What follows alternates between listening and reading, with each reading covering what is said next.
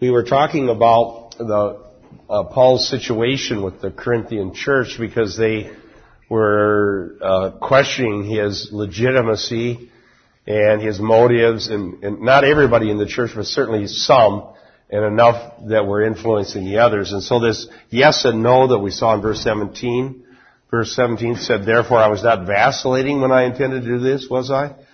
Or that which I purpose, I purpose according to the flesh, that with me there should be yes, yes, and no, no at the same time.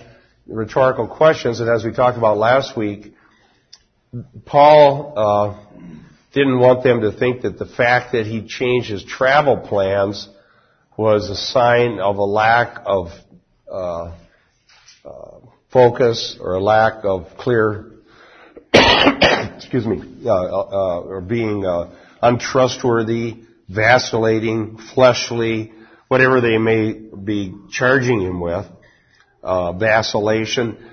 And he is going now to point out that what's reliable and trustworthy and not vacillating is his message.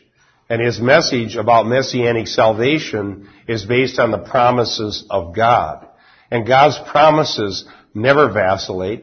God's promises are always true.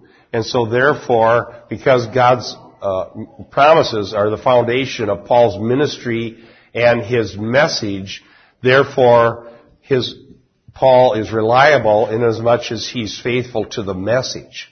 Changing travel plans is a human thing, but it doesn't mean his message is going to change or is not going to be reliable. And so from this passage here, we'll, he'll go on and talk more about this message and how he has guarded the integrity of the message. But here's verse 18. But as God is faithful, our word to you, notice he goes to the message, our word to you is not yes and no. So, that's what he is making his claim on about what's important. Not travel plans, not circumstances, not the fact that he has certainly gone through some suffering and other trials, but that he uh, he has a message that's absolutely um, rock solid, and it doesn't vacillate. It's not tainted. It's not sullied. It's not hidden. And later he'll say we've renounced the hidden things uh, in all dishonesty, and uh, they have with he has with clear conscience proclaimed the truth and done so faithfully and continually. So he begins here then by saying, but God is faithful. So he starts out with the faithfulness of God. So the faithfulness of the messenger is grounded in a faithful God who has given the message. And so the gospel is about trusting God and serving Him, excuse me, not relying on human deeds. Now, um, uh, Denise, could you look up uh, Numbers 2319? It comes out of the passage about the story of Balaam, as a matter of fact. Numbers 23:19.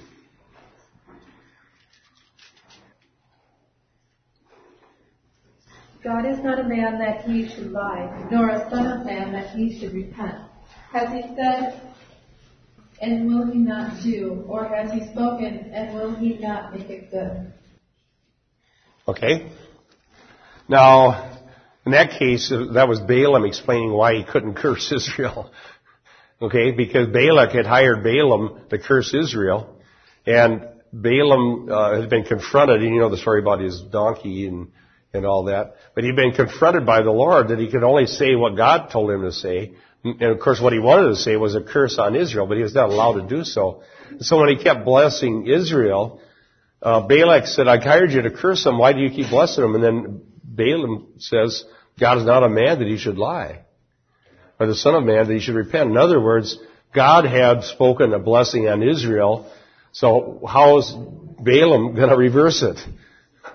Okay? And um, the, the, the blessing of God is uh, based on His faithfulness to His own promises. So God is faithful. Uh, another passage, Adam, do you like to? Do, no, you're Adam. That's Noah. Noah. Sorry. Noah, do you like to look up a verse?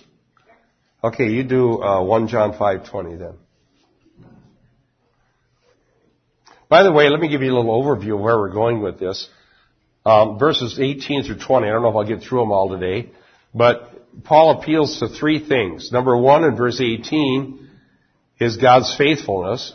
Number two, the person and work of Christ in verse 19. And number three, the immutability of God's promises as fulfilled in Christ in 1 Corinthians 1 and verse 20. So, uh, God's faithfulness, the person of Christ, and the uh, reliability or immutability of God's promises in Christ are the ground of the fact that he's claiming that his word is not yes and no, that there's no vacillation or unreliability in the gospel message.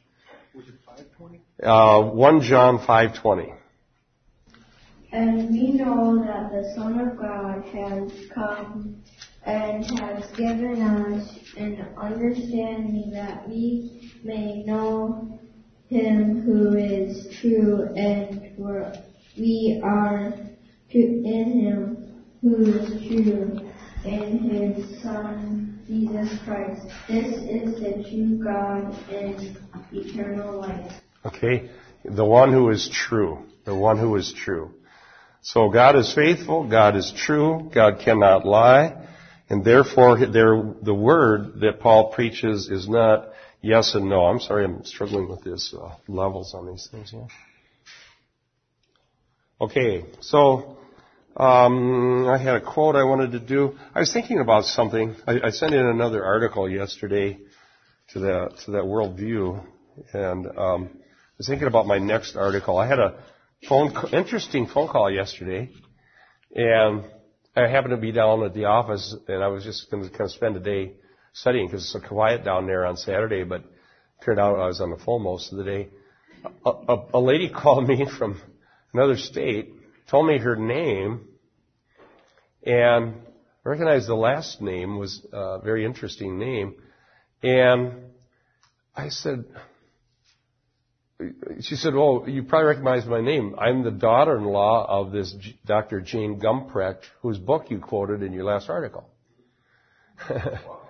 and on on this abusing memories, and and so, and she had a story about how another story about again the same story I hear from everyone. Their churches are going apostate, and they're bringing mysticism in and, stuff like that. But an interesting discussion and, and she was, as she was telling me her story and then some other, this echoes stories I've heard from dozens, some of you here have told me the same story, is that they are frustrated because they were going to elders in whatever churches they were in and trying to get them to deal with important gospel issues and to guard the flock or even to guard the teenagers because in some cases the teenagers are being taken into stuff that's basically Buddhism.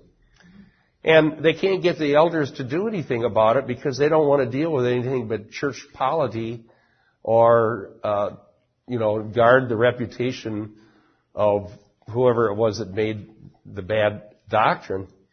And so I, I and then I got an email from another guy on the same thing while I was sitting there. And so I looked up these verses. Now, see, Paul is saying is that the reason you can believe I'm reliable is because of the word I preach to you is based solidly on the gospel of Jesus Christ and the promises of God. His travel plans may or may not come to pass. They vacillate. And, and, but his message doesn't vacillate.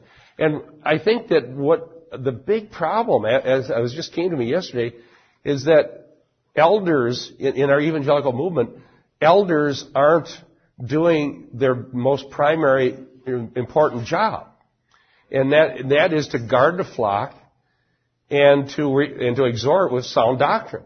That's what it says in uh, Titus. So Paul was one who was faithful in those things that are important, but the Corinthians were uh, emphasizing things that are not important and accused him of not being very good at what he does. So I think what happens, in, in, not just in our situation, but in the first century, is that we get our, our values backwards about what's important. Turn to Titus with me. And then I, then I have a, I got my baby Bible again. I've remembered everything else with my big Bible. I'll have somebody else read it. Um, the mic. Um, uh, you have it, Carla? Titus 1, I think it's 7 and 8, if I have the right one. Yeah, Titus 1, 7 and 8. But the overseer must be above reproach as God's steward, not self-willed, not quick-tempered, not addicted to wine, not pugnacious, not fond of sword gain, but hospitable, loving what is good, sensible, just, devout, self-controlled, holding fast the faithful word which is in accordance with the teaching, so that he will be able both to exhort in sound doctrine and to refute those who contradict. So the, the elder must be able to exhort with sound doctrine and refute those who contradict. Now, when you look in Acts 20, again, Paul exhorting the Ephesian elders that their job was to guard the flock because he knows that savage wolves will come, not sparing the flock. And in Timothy, it said that the elder must be apt to teach. And the reason in 1 Timothy 2 and 3 that elders are men that, that are given, the reason that Paul gives is because of Eve's deception. So, uh, and then, and then goes into the requirements for elders. So, my conclusion, and then based on what Paul's saying here in, in 2 Corinthians, that his reliability was based on the, the, the gospel that he preached, not his travel plans. Elders have one responsibility that overrides every other possible one that they have.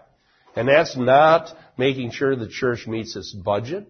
It's not making sure the church has, you know, new buildings. It is not to make sure the church has well greased uh, wheels and gears as far as all the different organizational things that go on however nice all those things are. It's not to make sure that the church is popular. It's not to make sure that the senior pastor never gets questioned no matter what. But the elder's number one job is to guard the flock and to exhort with sound doctrine and to make sure that the integrity of the gospel is preserved in all things that the church does, from the Sunday school to the youth group to what's preached in the pulpit on Sunday morning to what's written in the, uh, any documents we send around. That's the number one job. And, that, and all I'm doing Second Corinthians because the whole book's about that. Paul's integrity is based on his message and his faithfulness to it, and and and, and God will judge the motives. You know, they they assume they assume all kinds of bad motives. Oh, you're vacillating, Paul. You didn't come. You said you're going to come. We can't trust you. He said, well, you can trust my gospel. So I'm going to write an article about that. It's just yesterday when I sent in that article, I thought that's going to be the next one. Uh, and I, and that lady I was talking to, I said, listening to you after about many, many other stories like this, I think that I hear the same thing over again. The elders won't do their job. They won't stand, find out what's being taught, is it scriptural, and if it isn't, stop it. They won't do it. They refuse to do it. And this is not, this is in thousands of cases across the United States, if I, if I can extrapolate from the known ones that I've run into. I just had a, had a question uh, on this, uh, the concept of Paul's defending himself, using his message to defend himself in Corinth, but he's having, you know, there's, a, there's a rift between Corinth and, uh, and himself. Is there any miracles documented that Paul did in Corinth? Uh, you'd have to look at you have to look at Acts. Where where Corinth is in his trip to Corinth is where Acts 17. Because miracles and miracles other places, but it wasn't one of the places I remember him doing a lot of miracles, and I was wondering if that was also you know, playing into the people's not receiving. Well, one of them was certainly visions, because in 2 Corinthians 12 he says, uh, you know, he says, you, you've compelled me to become foolish to tell his visions because evidently the super apostles, the ones that were claiming, they had these great visions and so they thought they had better visions than Paul did. And so then he had to tell about visions. Uh, where is it? Acts 18 where he goes to Corinth? Yeah. Okay, go ahead. After these things, he left Athens and went to Corinth, and he found a Jew named Aquila, native of Pontus, having recently come from Italy with his wife Priscilla, because Claudius commanded all the Jews to leave Rome. He came to them, and because he was of the same trade, he stayed with them, and they were working, for by trade they were tent. And he was reasoning in the synagogue every Sabbath and trying hmm. to persuade Jews and Greeks. But when Silas and Timothy came down from Macedonia, Paul began devoting himself completely to the word, solemnly testifying to the Jews that Jesus was the Christ. But when they resisted and blasphemed, he shook out his garments and said to them, Your blood be on your own heads, I am clean. From now on I will go to the Gentiles. And he left there and went to the house of a man named Justus, a worshiper of God, whose house was next to the synagogue. I'm sorry, this is one. Well, we don't, but I think that the only thing, in 1 Corinthians, he said something about my, my gospel did not come to you in word only, but also power, but he doesn't define what he means by that. It could mean the power of God to change people from sinners into saints, which is in the context would indicate what he did mean. Because it was all about the gospel, about the cross. So it could be they were, that's another issue. They didn't do enough signs and wonders to satisfy them. I don't know. Um, and so what Paul is doing is, he, is everything comes back to the message. The integrity of the gospel itself is more important than everything else. Not to minimize these other things. If you look at first in Titus and Timothy, there are also basic moral qualifications for elders. All right, the, and if, be have a good reputation of those without, manage his household well, things like that. But I think that what happened in, in this one conversation, I, uh, I, I've had several conversations around here with people who had, had different experiences, and somebody was telling me, well, I think that what churches do is they choose elders based on how big the guy's business is. Okay? And so whoever has a big business and is successful in the business world becomes an elder. Now, I don't know how, how true it is. I've just heard it from people. Um, but that's not one of the qualifications in Timothy. You start first with looking for people that have a love for the truth who have, been serving God faithfully and, and, and have the basic qualifications there. But if the love for the truth part and the gospel part is not there, you're going to run into trouble down the line because when Satan attacks a church, he's going to attack his teachings first. Because the gospel is the one thing that's a threat to Satan. Alright? And so when he attacks the, the teachings, if the elders aren't even capable of seeing that as an attack, they're not going to take action. They're not going to do anything about it. And then that's how it gets to be this way. We got a bunch of nice people with good money that are maybe decent businessmen and husbands or what have you, but they have no concern about what's true and what the gospel's about. I say they're not qualified. Yes. It's very important that the you put out this newsletter about the needs and the deeds of the elders because one of the churches I was obliged to leave we went to complain to the elders and they said their job was to take care of the building. It was the pastor's job to take care of any doctrinal issues. So we went to the pastor and he said, well, I kind of fooled around in the seminary, so I didn't get much out of it. I didn't get much out of it because I wasn't paying attention. well, it's a sad story when doctrine doesn't matter. So God is faithful all right, back to verse 18. God is faithful. Our word to you is not yes and no. It's not yes and no. In other words, it's a, it's a faithful message based on the, the, a faithful God who gave it. The only thing that we know to be reliable is God's word. And even the best men have a certain degree of unreliability to them. But God's word is always reliable. Yes. When I was at a church uh, for a long time, and the pastor was lamenting his elders, saying that his elders weren't very good, but he had, he had used what God gave him because they didn't really meet the qualifications. But in some way, that would be a huge indictment on the message that's being preached, because if the message being preached is defective to begin with, you're not going to raise up yeah. good elders. Yeah. If you have a good message, Bob could come into a pagan or Jewish town and preach a good message, and good elders would be raised up because yeah. They would respond to the message that was being preached. And if you preach a defective message, you'll have defective elders. That's a good point.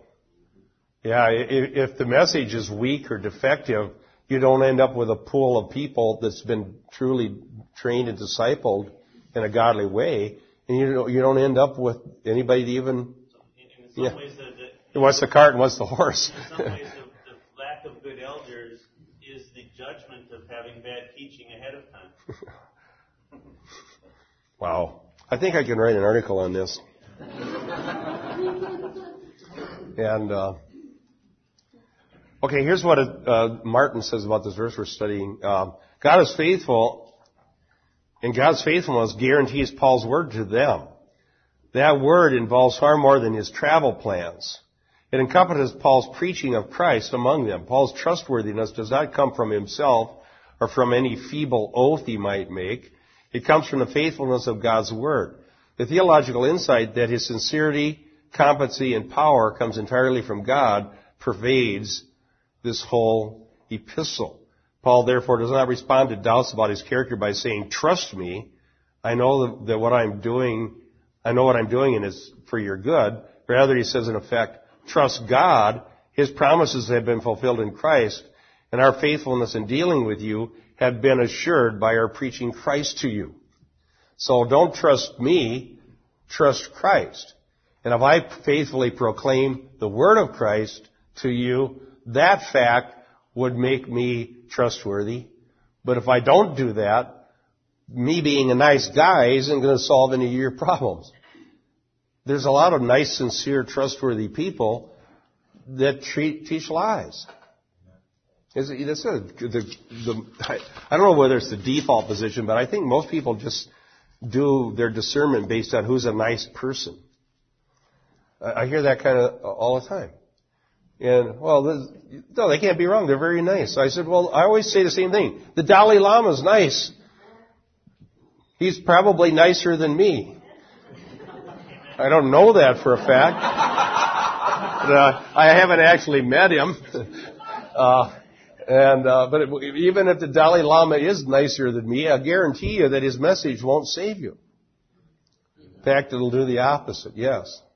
I was just going to say, if you're going to have um, bad elders and teaching, that's going to come out into the world, and the world will be confused in terms of what's going on in the church. Is it that bad, or is it that good, or whatever? It'd be very kind of confusing for those that, that you witness to. Well, if you have an unclear message, then you, uh, of course, it confuses people. Absolutely. I just want to say on the nice guy philosophy, if an elder's job is to rebuke and curtail bad teaching, that's typically an authority figure coming in and rebuking you as perceived as a nice guy. The false false prophets that peace, peace where there is no peace and have an appearance of being a nice guy, that's how they have people follow them. Uh-huh. The Old, the Old Testament, the true prophets didn't come across as a nice guy because they had had uh, a very strong message of black and white, and people were on the black side. That's why they were. That's why they were speaking. And I would say that if, if all you have is nice guys as elders that don't stand up and rebuke, that's a very bad correlation because the nice, the false prophets are the nice guys. They're, they're really nice. Yeah, that reminds me of the story about Micaiah and the 400 false prophets. The false prophets would say you're Yeah. He's the only guy. He got stuck in prison being the one guy. They would tell the truth. Going on? And he still didn't. He still didn't listen to him. He went out and died. he went out and died anyhow. He said, now, well, there's this Micaiah. Now, are you sure it was Ahab, right? Ahab said, are you sure that's all the prophets? I want to know. And they, oh, yeah, four, 400 prophets. Yeah, 400 prophets said, go, you're going to have victory. Well, isn't there any more? Well, there's a Micaiah, but he never has anything good to say. we, yeah, he's not a nice guy. Uh, well, let's see what he says. And then Micaiah says, well, you're going to be destroyed. And Ahab, ah, you know, see, predictable. This guy always has a negative message. The only trouble is the negative message turned out to be the truth. he went out and died. Because he wouldn't listen. Well, let's go to verse 19. For the Son of God, the Son of God, Jesus, Christ Jesus, who was preached among you by us, by me and by Silvanus and Timothy, was not yes or no, but is yes in him. So we hear I remember in the 80s when the debate that was going on at the time was the positive mental attitude uh, teaching. I don't know if that's still around or not. Schuller was kind of the, Robert Schuller was the big purveyor of that and his popularity was a really big thing in the 80s. Now I think there's other people that probably more listen to than Schuller is because he's older now, but uh, positive mental attitude teaching, then this is one of their proof texts. See, this is this this is teaching a positive mental attitude. Um, uh, yes and yes and amen in verse 20. See, it's all positive. We we um, we should have a positive message, but again, it's being wrenched out of context. This isn't about a positive mental attitude. This is about the reliability of the gospel. That the promises of God are that those who come to faith in Jesus Christ, who trust Him, that His shed blood washes away their sins, the yes is God has promised that you're forgiven. The yes is God has promised you have eternal life. The yes is that God has promised that you are adopted into the family of God. The yes is that He says, I, I will never leave you nor forsake you. Yes, there are many, what we would, we use the term positive, uh, not in this crass sense, but in the sense that God has made declarative yeses, uh, in, through the gospel and expresses the unchangeable promise of God. That's true. But a positive attitude is a different category. That would be that no matter what's going on in life, you take on a positive attitude and you believe everything's going to work out and you believe in your own abilities and you believe, uh, you believe in the goodness of your fellow man. Uh, I have, I have the books in my heresy library. I have the original, um, per, the person that probably first invented this was a guy by the name of Napoleon Hill. Napoleon Hill had, wrote a book, I think in the 30s, entitled Think and Grow Rich. You gave me that, didn't you? Yeah, before Bert became a Christian, that's what he believed, right? Yeah, Bert was into that stuff before he came, in the 80s you came here and met the Lord, right? And so he gave me his old heresy books, and one of them, one of them was uh, Napoleon Hill. Yeah, for reference only, not to, yeah, not to believe. Bert wasn't trying to corrupt me. He just thought I might want to write an article. And um, so, uh, so I, said, I actually started reading this because that, he's Napoleon Hill's like the great granddaddy of the positive thinking movement. And uh, I guess so. I don't know, but he he he had a story in there about uh, uh, Orange City, Iowa, which is 15 minutes from our home. He he was telling about this guy that he knew was trying to do sales, and he went into Orange City, Iowa to t- try to sell whatever washing machines to farmers or whatever it was he was trying to sell. And he couldn't get anybody to buy them. And uh, Napoleon Hill must have been his, you know, boss. And the guy came, called back from Orange City. Said, well, I can't sell anything here. Well, why not? Well, because this is a clannish town. This is a Dutch, which is true. Okay, because I grew up near there. It was, it's a Dutch clan. And he says, everybody does the same thing.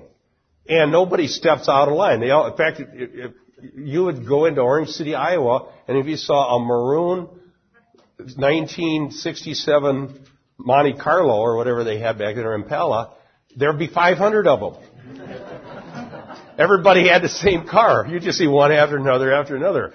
So, because it was a clannish town and everybody did the same thing. Well, so Napoleon Hill, I don't know, why do I remember these things? See, that's, that's why I'm forgetful. My mind's full of all this useless stuff. So Napoleon Hill told the guy, well, you dummy, you gotta, you gotta start thinking positive. You're thinking negative. You're thinking, I can't get them out of the rut, so I'll never be able to sell anything here. He says, you're in a golden opportunity. If, the way you should look at it is if you sell one washing machine, you're going to sell 500 because they'll all have to have one. And so that was the think and grow rich. So you just have a positive mental attitude uh, uh, for Ryan there. You know, the question about who's carrying on this quote unquote legacy. Right now, the one that I see as the most dominant is Joel. Yeah. Positive thinking. Think you buy a stadium. Yeah. yeah, thinking by a stadium. Yeah. On CNN, they had a um, they had a special called "What Is a Christian," and he was on this. And what what, what I found fascinating, is I watched the whole hour of it, is they were trying to, to define what a Christian is in you know in contemporary America. They went to Osteen, which was this Christian positive thinking, want to be rich. And then they went to Creflo Dollar, step beyond that. Then, then they went to a Unitarian church, which I don't know why they started talking about environmental stuff and how you know pursuing for the environment. Then they went to a real um, hyper, uh, I'd say probably hyper dispensational church, which in one sense was just really, really politically driven. What defined them was that they were against gay marriage, against um, all the political avenues. And then the program stopped, and not once was a Christian defined by anything regarding the person and work of Jesus Christ. I think that's a number one. I think that's this is CNN, so this is how the world perceives Christianity now. And number two, I think it's an indictment on the evangelical church. This is this is the message. We should be telling them about Jesus Christ. And the article I just posted, um, uh, Dick helped me get finishing touches on it, but I basically it's called "Brought Before Kings." All right, brought before kings, and I pointed out. I started with this Obama at Rick Warren's church, and then King Assad, and so we have evangelicals brought before kings. So I thought, well, let's see what the Bible says about this. So I went into Matthew where Jesus said, you will be brought before rulers and kings for, for a testimony of me. Okay? And don't think ahead of time about what you're going to say, but the Holy Spirit will give you the words. And, and I interpret that to mean if you think ahead of time when you're going to go before a king, you're probably going to get scared out. And you'll probably try to flatter the king because it's, it's kind of human nature. Here's somebody that can kill me. Here's somebody that could, well, yeah, that could make me uh, important. And so you get awed by their person. But the king's a sinner. Right? So when Jesus said don't think ahead of time or worry ahead of time, the Holy Spirit will give you the words. What he meant was the Holy Spirit will testify about Christ. That's what it says the Holy Spirit does in John. So then I went through Acts and saw when people were actually brought before rulers and kings, and every one of them testified about Christ. So if they put the camera in front of you and ask you about Christianity, the Holy Spirit will give you the words to testify about Christ. Yeah, absolutely. Yes. Give the example that you gave of Peter, what he would have done in today's society. Uh, if he had been given the option of why did you do this? Yeah, he, he, the guy was lame. Oh yeah, Peter went, and uh, the reason they were asking him was because um, they healed a lame guy, and then would start preaching Christ and the resurrection and, in, in repentance.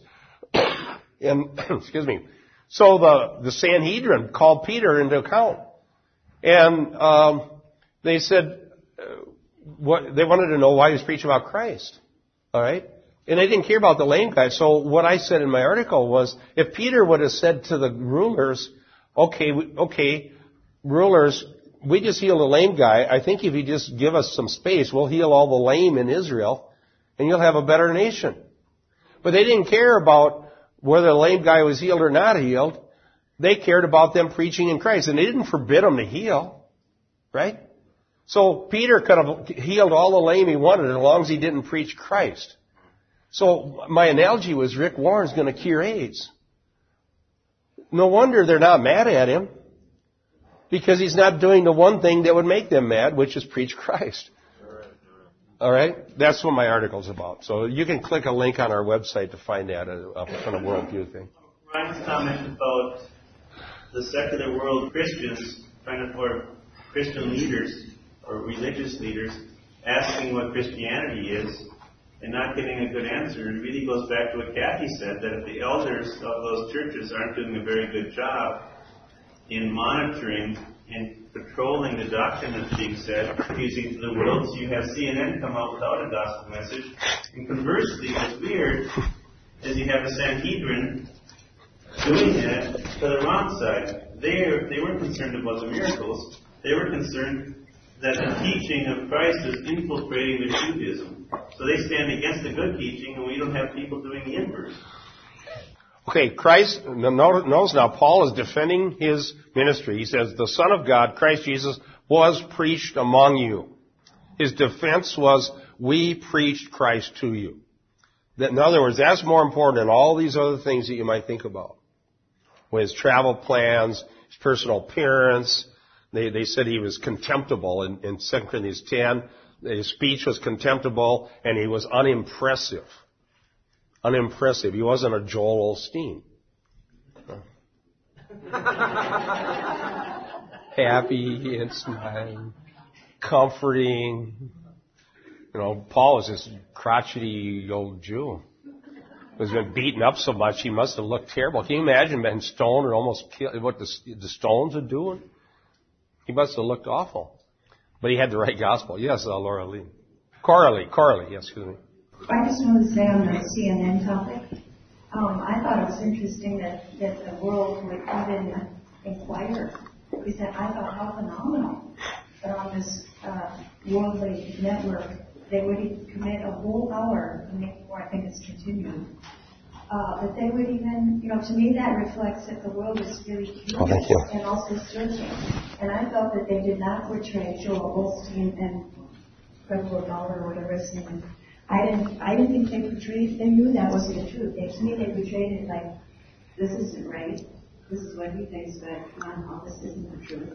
So I thought it was a very positive thing that I thought how curious and how interesting that the world is looking into what is Christian. Phenomenal. Well, it says in the Bible that we should be ready to give a reason for the hope that's within us. Now, what's the reason for the hope that's within us? We have a positive mental attitude? No, because Christ has died for our sins. Um, I came up through the ranks. I mean, through I filtered up through all of this other stuff that uh, that's worldly, like Power Positive Thinking, in this book. I read that too. A number of others. You name them, I, I went through that. And I think that um, I've always thought that today's churches, today, a lot of today's pastors, are the ones that are preaching of constancy, are what would they be doing if they weren't doing this? This positive message, this positive thinking. They'd be selling cars. They'd be selling dishwashers. They'd be selling something else. But because there's a lot of people that have come up through these ranks, that have filtered up through there from the start of Napoleon Hill, they've come to, to another dangerous point, which is not unlike um, Joel Osteen that just brought up. I think another one is, is uh, the purpose-driven movement if, if, if Napoleon Hill was alive today, he'd be telling, he, he would have told, uh, what's his name? Warren. Warren, Warren, telling him the same thing. He says, look, you fool, you've got all these people out there that there's clans, sell them a church in a box, and sell it to the pastors, and then the next pastor wants it, and the next pastor wants it. Before you know it, you have a movement. Unfortunately, it's not the right movement. It worked. It worked. He did. That's exactly what he did do. Okay, I have a lot of cross references. Let me start uh, distributing them here. Stephen, Psalm 2 and verse 7, and Leif. Oh, you just got one Bible here? Okay. Oh, you got, oh, you got a little one too. Matthew 17:5. Smaller than mine. Well, he's young. He's still got good eyes. okay, Matthew 17:5. And Keith, Matthew 24:35. Uh, Carla, John 3:35 and 36 and Karen, Romans 1, 3 and 4, and Larry, Hebrews 13 and verse 8, and Lincoln, uh, 2 Peter 1, 17, Robert, 1 John 5, 9 to 13, and Lois, 2 John 1, 9, 2 John 1, 9. Okay, so this, this yes, this positive message, um, what it means isn't the connotation of the word positive in our day and age, but it meant a, a clear, unequivocal, unchangeable message based on the promises of God that cannot fail. Now, in some ways, as I was studying these verses, I was thinking about the Word of Faith movement. In some ways, they're right about one thing. The Word of Faith movement says the promises of God cannot fail. Alright? I agree with that. But what we disagree with is exactly what are the promises of God. I say the promises of God are messianic salvation, not um, health and happiness and popularity and, and what. That's not the promises of God.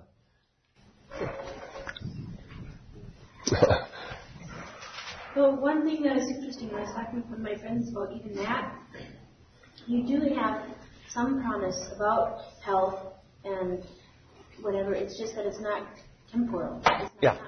The promise of the resurrection. The promise of future joy and future health and future perfection in Christ.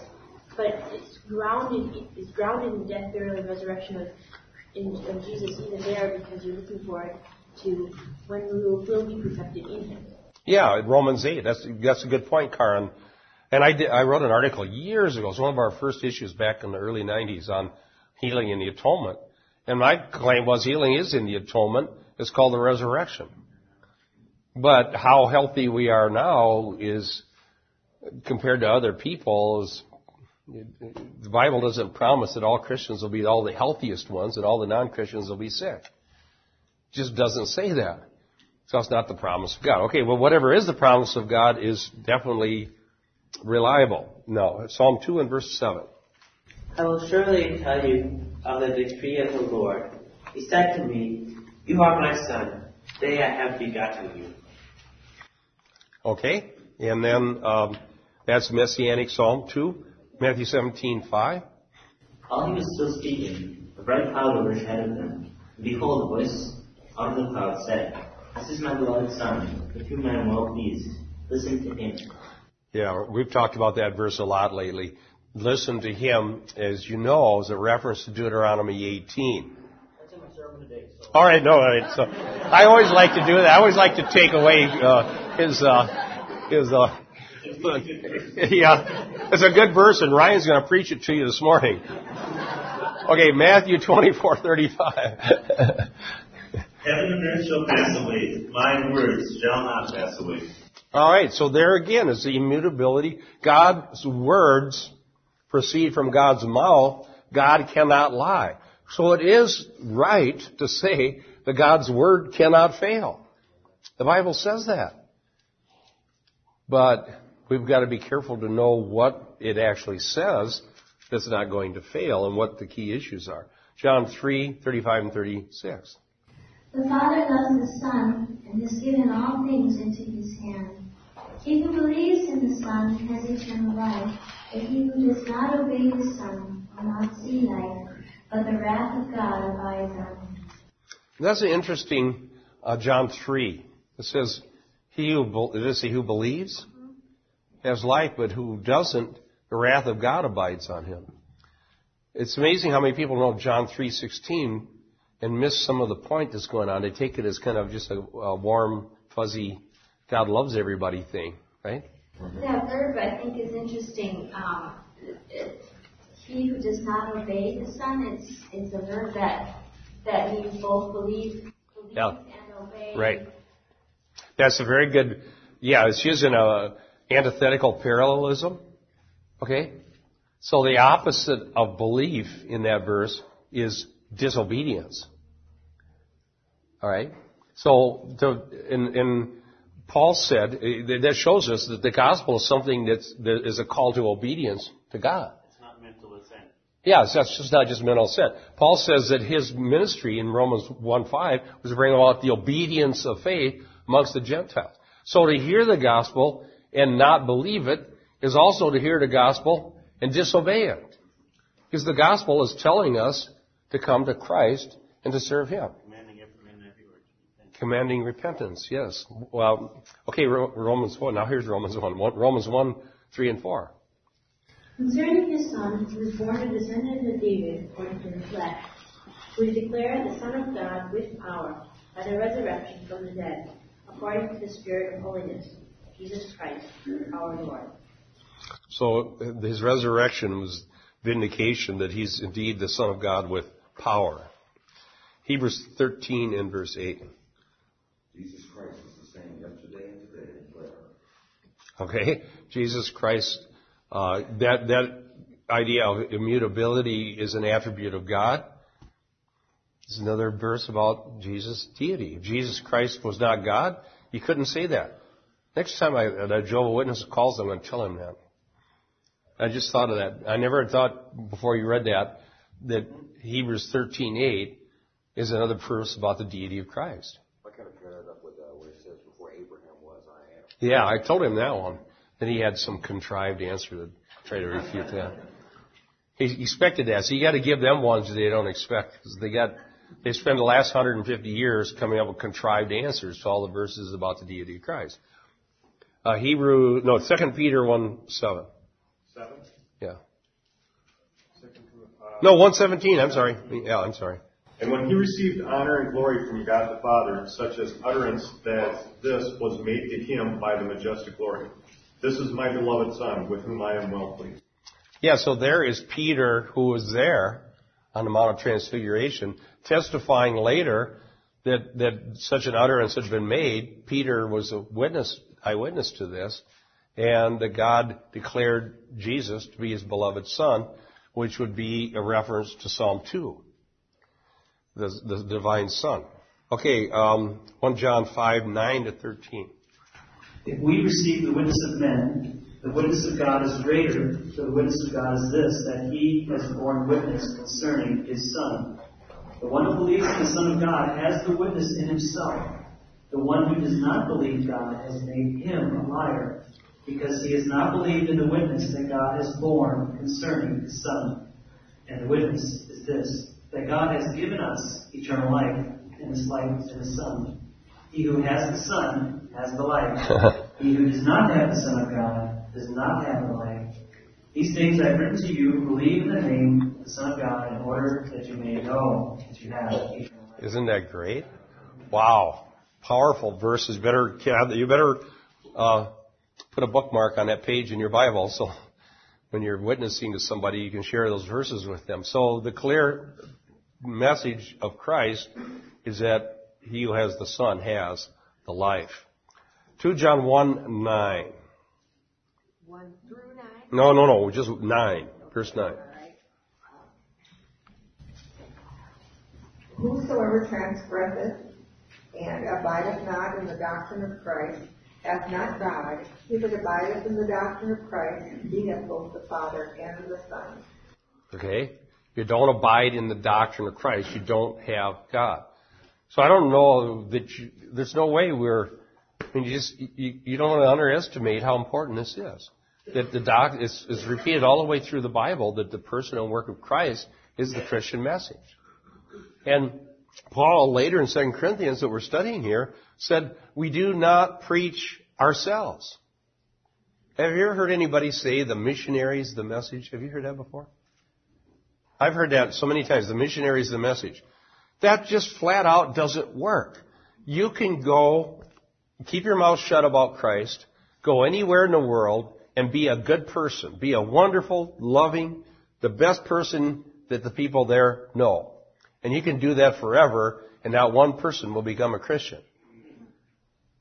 Because the power isn't in us, the power is in Christ, and uh, the word of Christ that we preach. Yes. How's it preach first in uh, opposition to the metaphysical Christ? Because if we don't apply the doctrines of Christ, the teachings of Christ, the verbalized understanding of what Christ is, we don't have Christ because that is the essence of Christ is this is the teaching. The doctrine. Someone that feels Christ in his spirit or meets Christ as a spirit, it's a different Christ because we have the doctrines of Christ and without them you don't have Christ. That's absolutely. I love that verse. Yeah, if people have a gushy feeling uh, about some spirit being that they associate with Christ. You don't know about the doctrine of Christ. You don't know who they're talking about, and it could be a different Jesus. Yes, Kathy. I was just going to say, in light of the world, I was just going to say, in light of the world, they are not following the right path because Jesus said, I'm the way, the truth, and the life. Absolutely. So people believe in Christs of, of one sort or another, but it says that you must confess that Christ came in the flesh, which again would be a refutation of some metaphysical Christ that, like Keith was mentioning. Well, let's introduce it. I don't think I can get through this whole next verse, but let's introduce it. Verse 20. For as many uh, as may be the promises of God in Him, they are yes. Wherefore also by him is our amen to the glory of God through us. So this is talking about the church here as a confessing community. the church as a confessing community, meaning that what we respond to, if we're truly the Lord's, and I believe this, this is kind of a watershed type test, whether people are truly converted or not, but a, a converted person who's indwelt by the Holy Spirit of God, the Spirit of Christ, such a person, when they hear the proclamation of the immutable promises of God in Christ, they will respond with an amen, not necessarily meaning every time you agree with something you say amen. Um, they do that in some churches, but if I'm not against amens, but if it happens too much, pretty soon people can't follow what the preacher's saying. But what it means as a confessing community, amen means surely, so it is. There's something within us when we hear the truth of the gospel proclaimed, uh, there's something within us that says amen to that. Amen. amen. Thank you. and uh, and I think that's true if you go somewhere else and, you, are not expecting to hear the gospel, but you do. Uh, I remember in the 80s we used to have a channel uh, on our cable that that piped in Christian broadcasting all day, and it was almost all day heresy. And it, nothing's changed. It seems like the more popular it is, the less likely it's going to be the true gospel. But I remember I was doing some research. Uh, this was before I started writing CIC, but I was still doing some writing, sort of practice writing, I guess you could call it. And I was watching the PTL network. And just to see what kind of heresy they had on, you know, today. And I was watching it, and they'd brought a guest pastor in from somewhere, put him on TV, and he preached the gospel. The truth. And, and, um, and that's residents like, amen. Somebody's on here preaching the real gospel. All these people that have been listening to this drivel for weeks and years, they heard the gospel, and I can thank God for that. And, and anytime you go somewhere, and, and whatever auspices it might be, and the true gospel is preached, if we're the Lord's people, there's an amen in our hearts. And um, so, as the whatever the may be the promises of God. Now, here's probably thinking of the Old Testament messianic promises. And when I looked up cross references, there were so many I didn't write write them down. I just rehearsed them. Uh, Genesis 3:15, the, the the seed promised to the woman. Uh, Genesis 12:3, the seed promised to, to uh, Abraham. Genesis 22 with Isaac, the promise of descendant. Uh, Genesis 49, the promise that from the tribe of Judah would come the Messiah. Uh, 2 Samuel 2, no, 2 Samuel 7:14, the promise that from David would come a son who would sit on the throne. And Jeremiah 31, you can just go on and on and on. All of these promises of God that were given to ancient patriarchs and kings and prophets are fulfilled in Christ. So as many as the be, may be the promises of God, in Him they are yes, therefore in Him is our amen. So as the truth of the gospel of Jesus Christ is proclaimed by anyone, when we hear it, we have to have an amen. We don't have, uh, you don't have to verbalize it every single time. Although sometimes I, I do. Because I love hearing the truth of the gospel. If, on anybody's lips. On anybody's lips. If they can just pre- Oh, let me give you another example. I was, um, I was running sound for the soul liberation uh, thing on Park Avenue down here, and I and I was for two days. I was on the I was on the stage running the monitor sound. So they have all these professional preachers and musicians coming and going all day long. I mean, all Friday night, you know, Friday afternoon, all Friday night until late, Saturday morning, Saturday afternoon, preacher and musicians and preachers and musicians and preachers. And I never heard gospel. There were some, in some of the songs had a little bit of it. Great music, by the way. I love the music um, they had that Hammond B3 just singing up there. You know, that uh, they, they they were they were really ha- they had some great music. But I was so disappointed because there was all these people from the neighborhood gathered, and nobody's preaching the gospel to them. And then this Hispanic preacher got up because they were having a Hispanic time and they had a Hispanic band. And this guy came, he's from Colorado, Hispanic preacher, got up and he started preaching in English and Spanish. He'd go Spanish, English, Spanish, English, Spanish, English with power and fervency. And he started, I still remember his passage, he started in Exodus, and uh, no, he started in uh, Hebrews 11 that Moses, when he had grown, uh, refused to be called the, the, the son of Pharaoh, of Pharaoh's daughter, but suffer, rather chose to suffer affliction with the people of God. And he started preaching Christ and the gospel. And the fact that if you're going to commit to Christ and serve the gospel, then you're willing to suffer affliction with the people of God, but it's better than whatever you may have in this world. And all the people before were preaching the prosperity gospel. This guy, I mean, earlier, as I, I was up on the stage, so you see the crowd out there, these people were so trying to get the people to respond. They, they were just working. They had a guy with the organ. They'd be preaching, now you need to do this. And the organ goes, and, and then, and then, uh, and then, stand up, stand up, stand up. Is anybody out there going to say amen? They were yelling at these people, say amen, stand up, do something. So they'd try to get the people to do something so the preacher feel good about it. This little, this Hispanic preacher got up and he never told anybody to say amen. He didn't demand anything from the crowd. He proclaimed with power the Word of God with truth, and the Holy Spirit did the work. And the people responded uh, in a way that nobody had responded before because they knew that God was speaking to them. And one way or the other, they were, they were just sitting there kind of, whether convicted or what. Uh, and so when I saw that, there's my amen. The truth of God is powerful. These people that went before that preacher, they were handsome, they were wealthy, they were articulate, they were well dressed. They had uh, uh, everything going for them, but no power of God because they didn't have the message. This little guy got up and had nothing that looked like it was going for him, but he had the true message. Wow. So I, I once the, once we got the sound set for the next group, I ran through the crowd and found a guy and hugged him. And I said, thank you for preaching the gospel to us. That's what I've been waiting for for a day and a half here. So uh, that's our amen. We're out of time here. Uh, we'll pick this up right here again. And this morning, oh, by the way, take up the chairs. And Ryan will be preaching, and it's also Communion Sunday, so be thinking about your gratitude for what the Lord's done for you.